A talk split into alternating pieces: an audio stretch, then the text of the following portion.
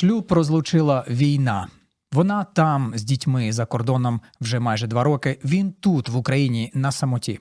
У неї там з'явився ухажор. У нього тут дівчина.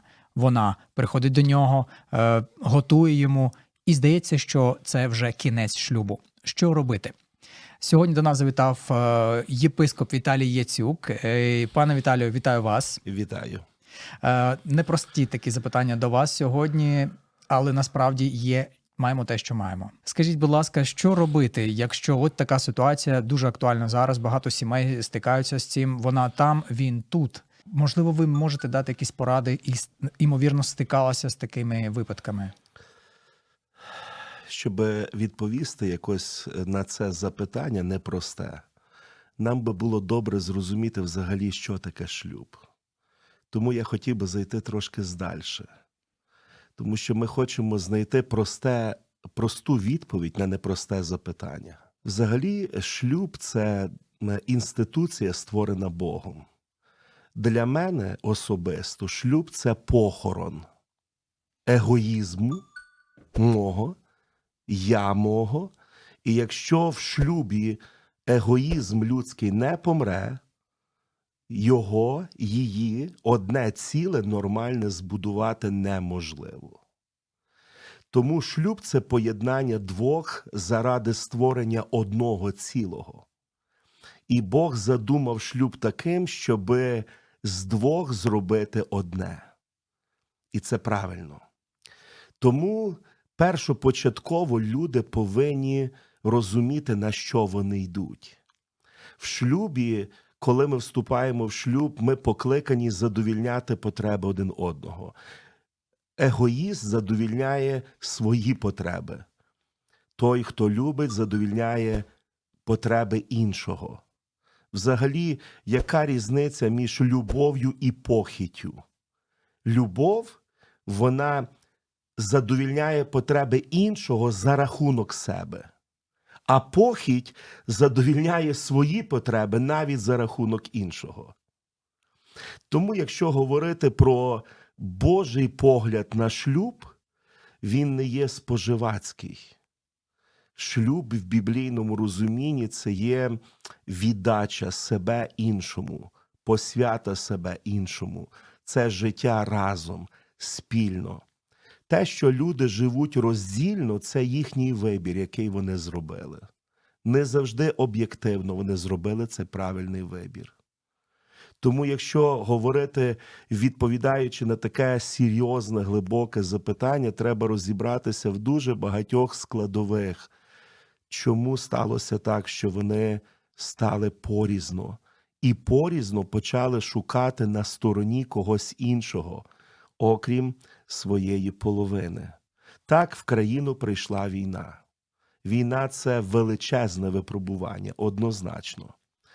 Але чи були війни раніше? Так вони були. Е, Війна сьогоднішня, вона не є щось унікальне, чого в світі ще не було. І мудрі люди вони завжди вчаться на помилках інших людей. Тому треба подивитися в історію, треба подивитися трошки назад, подивитися, як люди проходили е, ці моменти розлуки, як вони наставали, чому вони наставали. Взагалі, якщо говорити про людей, які залишилися е, в розлуці з об'єктивно правильних причин, скажімо так, ну, такі сталися обставини. Наприклад, він воїн на війні він є солдат, він служить. А вона, е, спасаючи, рятуючи дітей, забрала їх і виїхала, скажімо, за кордон. То, окрім е, фізичного зв'язку, є душевний емоційний зв'язок. Якщо люди так сталося, що люди розлучилися фізично, він є тут, а вона є за кордоном, то людина створена Богом трояко. Вона має дух, душу і тіло. Сталося так, що тіло воно є одного в одному місці, а другого в іншому місці. Але є духовний і душевний зв'язок. Його треба підтримувати. Є засоби комунікації сьогодні.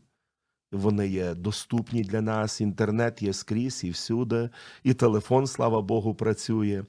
Тому дуже важливо, щоб емоційно-духовний зв'язок не розривався. А якщо розривається і духовний, і душевний емоційний зв'язок, то шлюбу, напевне, що прийде кінець. Щоб цього не сталося, люди не повинні дозволити е, самі зруйнувати свій шлюб. Не можна нікого третього допускати в свій шлюб. Третій в шлюбі з людей лишній. Третім в шлюбі може бути тільки Бог. Тільки Бог. А от, припустимо, вона там в Європі тягне двох-трьох дітей. Їй важко. Двох дітей, скоріш за все, Окей. адже якщо три, то чоловік би виїхав. Ем, їй важко, не вистачає грошей. Вона там, і вона розуміє, з'являється якийсь чоловік, який починає допомагати, і просто допомагати. І так, знаєте, з'явилося якесь кохання. Паралельно він тут, йому важко, він один, е, вдома нема кому приготувати їсти. Е, ну, чоловік все ж таки, як не крути, тягне на різне. Ви розумієте, е, спочатку треба задати запитання, чому вона там, а він тут. Якщо він залишився просто вдома, не воїн, а просто залишився вдома, а вона його залишила з дітьми, це ненормально, це неправильно. Тому що Біблія говорить не відпускати чоловікові своєї дружини. Дружина має бути біля чоловіка, чоловік має бути біля дружини. Це є нормальний стан. Якщо вони зробили такий вибір, свідомо пішли на це, він її відпустив, вона поїхала своїми дітьми, він залишився тут а сам. От, і вона не тримає з ним там зв'язку і контакту душевного, духовного, вона не має з ним спілкування. Буде таке випробування, така спокуса, про яку ви щойно сказали.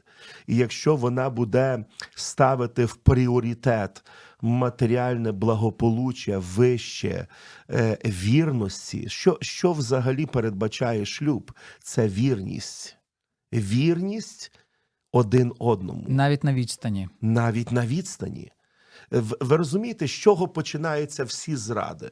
Біблія чітко про це говорить. В книзі пророка Малахії написано: тому пильнуйте свого духа і не зраджуйте, каже Господь. Коли людина має слабенький дух, вона не годує його Божим Словом, не перебуває в молитві, в єднанні з Христом. В неї дух слабенький. Коли слабенький в людини дух, плоть перемагає. Біблія каже, що в нашому тілі йде боротьба між духом і тілом. І Біблія каже, дух противний тілу, тіло противне духові. Йде постійна боротьба. Хто виграє? Виграє завжди сильніший. Завжди. У всіх випадках. Тому, якщо е, дух слабенький, а він слабенький коли? Коли він не годований, не годований Божим Словом, не піклується людина про нього. Вона піклується тільки про свій манікюр, піклується про свою вигляд, про шикарно виглядати і так далі, а духовно, душевно не піклується. От не дбає про це, не годує, не, не молиться.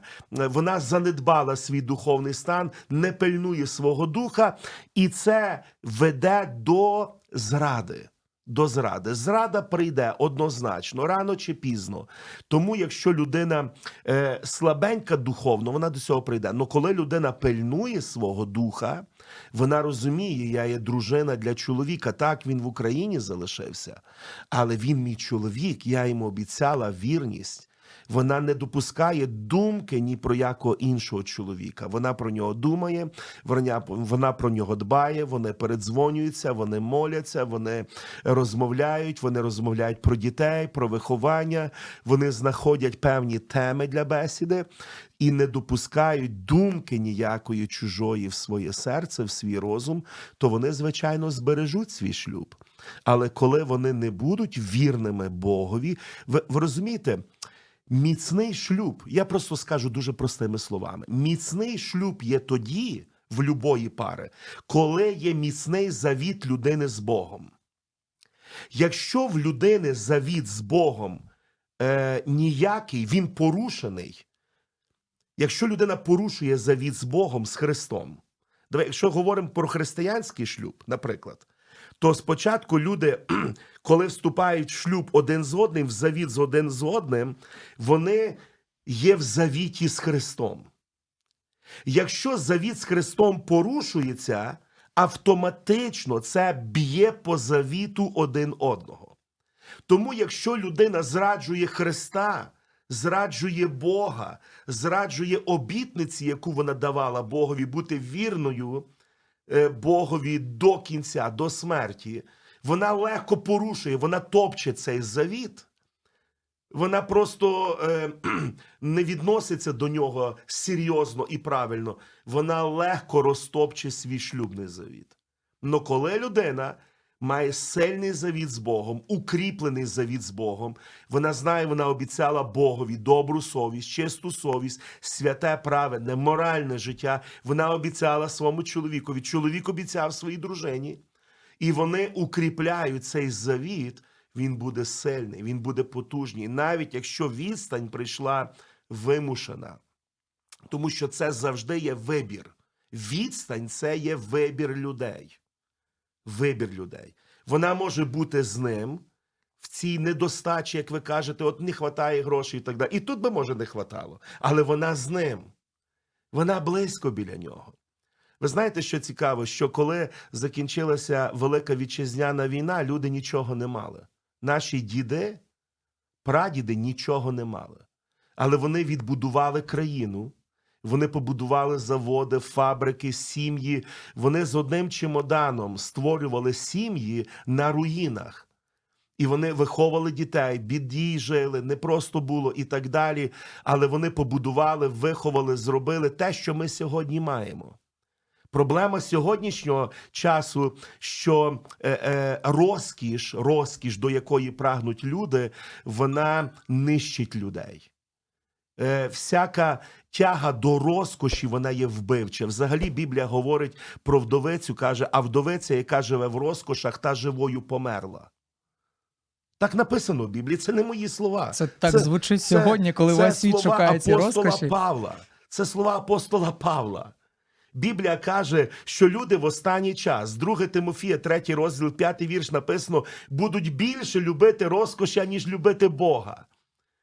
Це звучить, я розумію, як це звучить, але я Це пропо- звучить трохи застаріло, я насправді. проповідую стару Євангелію, яка діє, яка діє, яка рятує людей.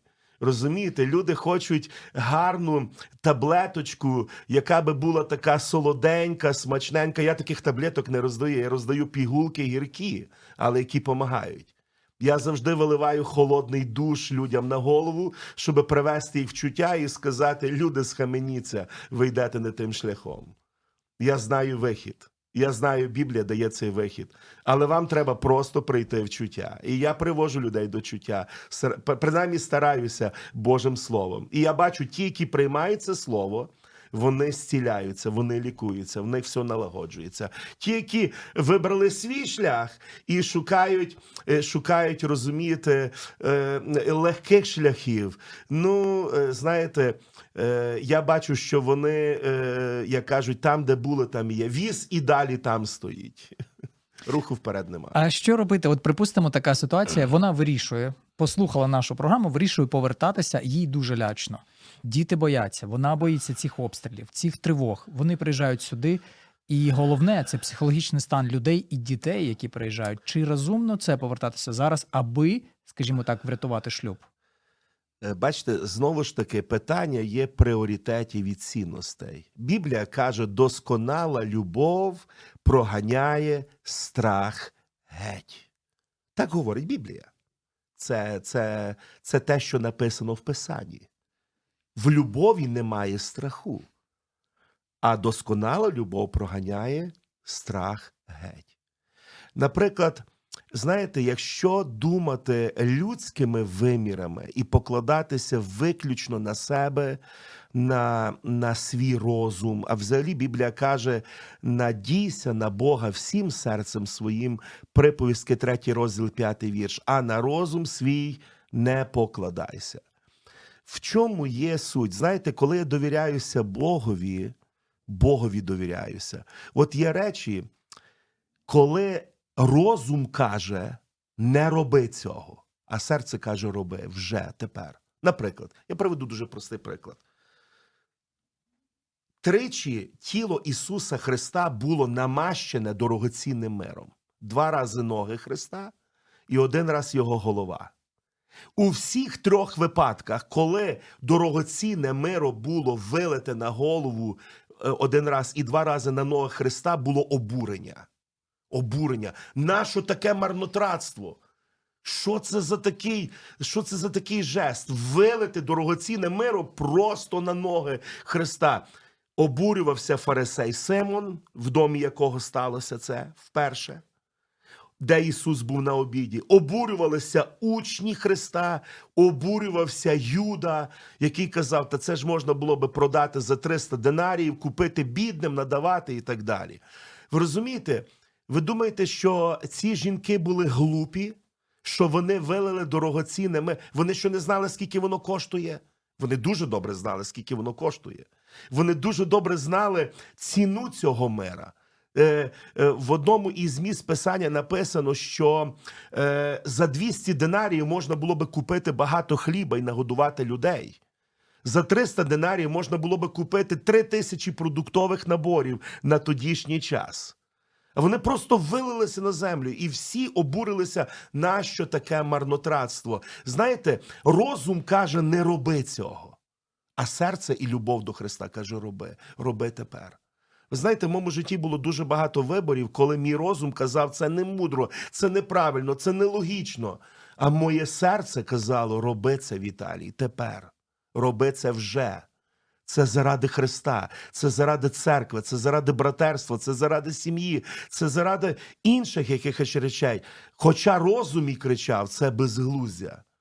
Я дякую Богові за те, що я завжди прислухався до розуму мого серця, і я ніколи про це не жалів. Ніколи. Припустимо, от шлюб, вони в них до війни вже були проблеми. Вони жили, і вже практично не було ніякої любові, не було ніякого зв'язку, інтимної близькості. Війна розлучає їх, вона там, він тут. І, в принципі, вже остаточна така, знаєте, просто поштовх до того, щоб розлучатися.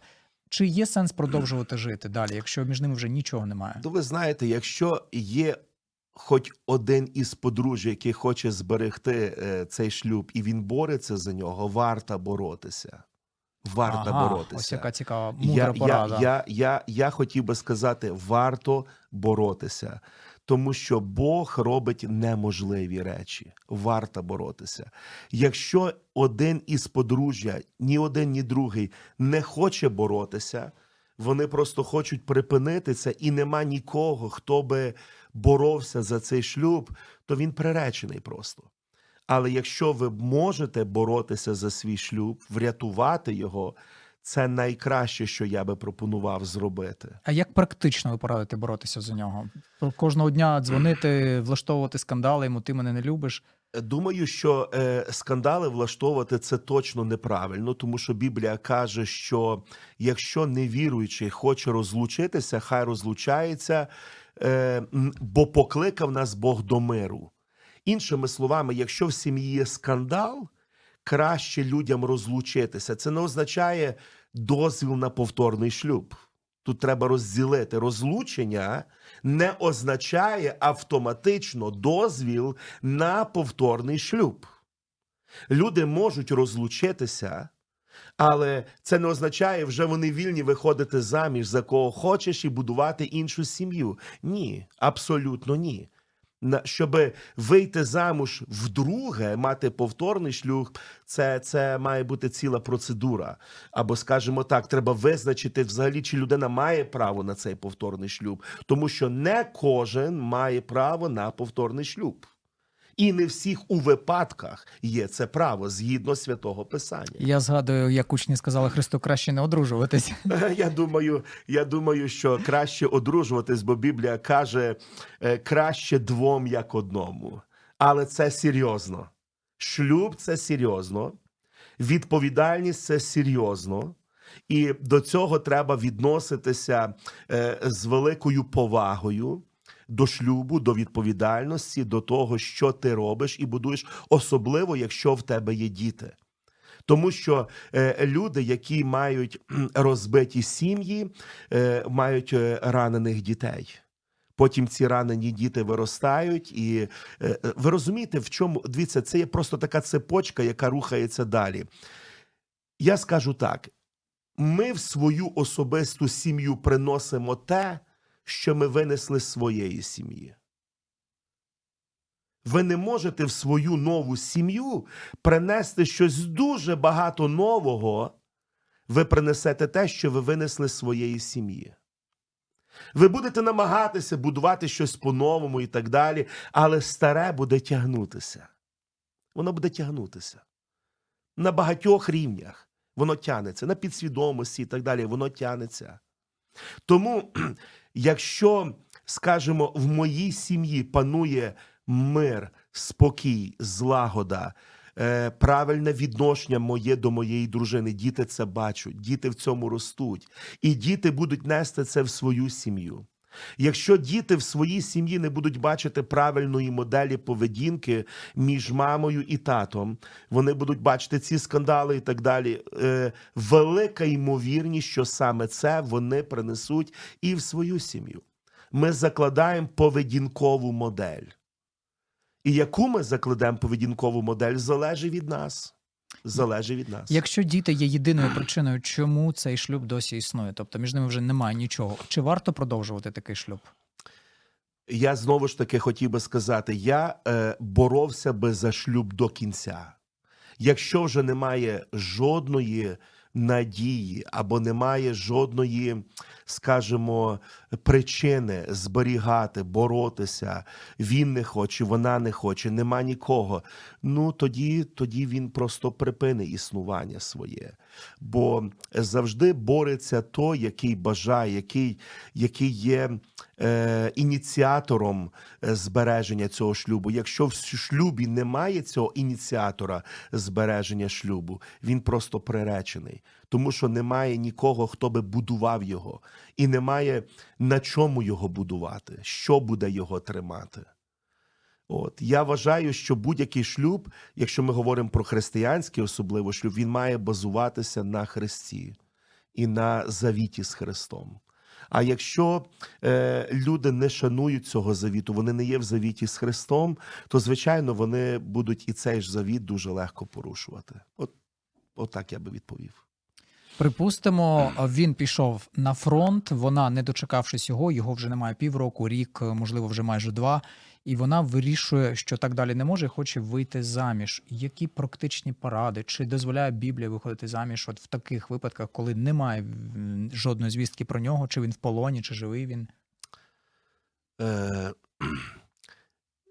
ми маємо чітко розуміти, що право на повторний шлюб не дає, не дається, коли е, він є тут, а вона є там. З якої причини право на повторний шлюб може бути? Якщо він є мертвий, його нема. Звичайно, вона має право вийти, тому що вона звільнена від закону свого чоловіка. Його немає. Або їй принесли, скажімо, похоронку, або сказали, його немає. Вона вільна виходити замуж, от тому що його немає. Вона звільнилася від, від, від закону замужества.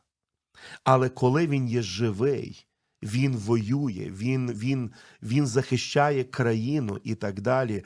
А вона просто є там і шукає для себе, скажімо, щастя в обіймах другого чоловіка. Це є зрада, це є перелюб, це є неправильна позиція. Біблія і Бог не благословить такий шлюб. Навіть якщо не, не зрозуміло, да, де він, живий він чи не живий. Е, ні, я говорю, якщо він не живий, Бог благословить. Тому а якщо що невідомо, А якщо невідомо, мусить бути якийсь підтверджуючий факт. Краще чекати підтвердження. Не спішіть руйнувати свій перший шлюб, не спішіть ламати будь-який шлюб і так далі. Е, е, дочекайтеся, потерпіть, е, майте, майте повну інформацію про те, що сталося з вашим чоловіком. Майте надію. Може, він заради тільки тої надії і буде жити. Щоб зустрітися з вами, зустрітися з дітьми. Він, можливо, цим живе. А коли ви вийдете заміж, і він почує, що ви вийшли заміж, в нього і втратиться мотивація вижити. Тому ви просто вб'єте його.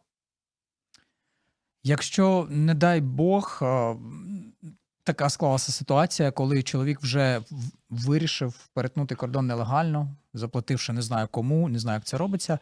І е, аби врятувати свою родину, він бачить, що все дуже погано, вона вже там з кимось почала зустрічатися, і він наважується на цей крок. Е, Ви, як священнослужитель, що можете порадити чоловіку? Чи може він на підставі Біблії виправдовує такий вчинок? Зрозуміло, що держава не виправдовує, і ми не заохочуємо так робити, але заради порятунку свого шлюбу.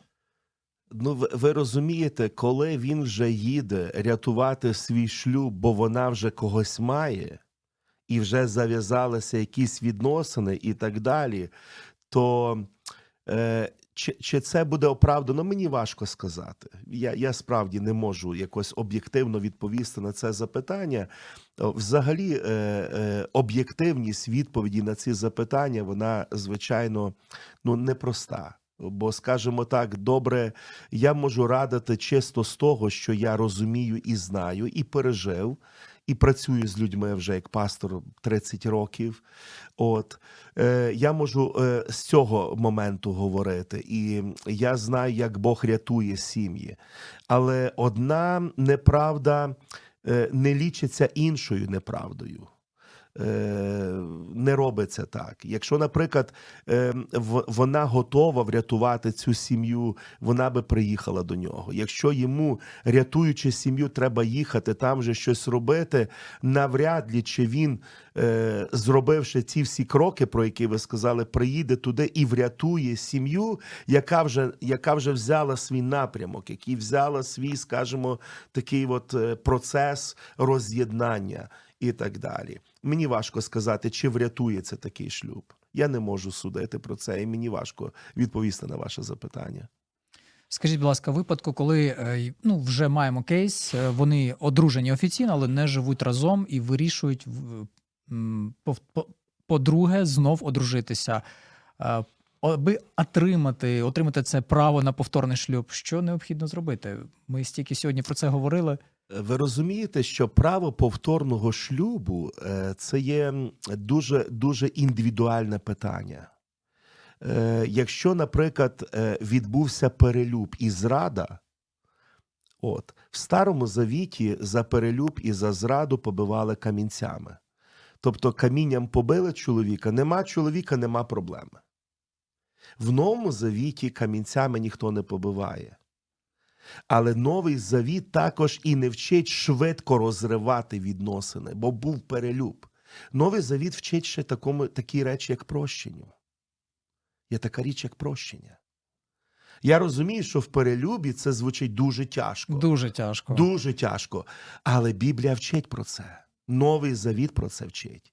І якщо людина має, має серце простити і вибачити, і е, буде будувати оці дальші відносини, це дуже ціниться Богом, і це закладає гарний приклад і фундамент на те, як потрібно боротися за сім'ю. Якщо ж в якомусь випадку відбулася зрада, і вона продовжується, і немає сили, і так далі.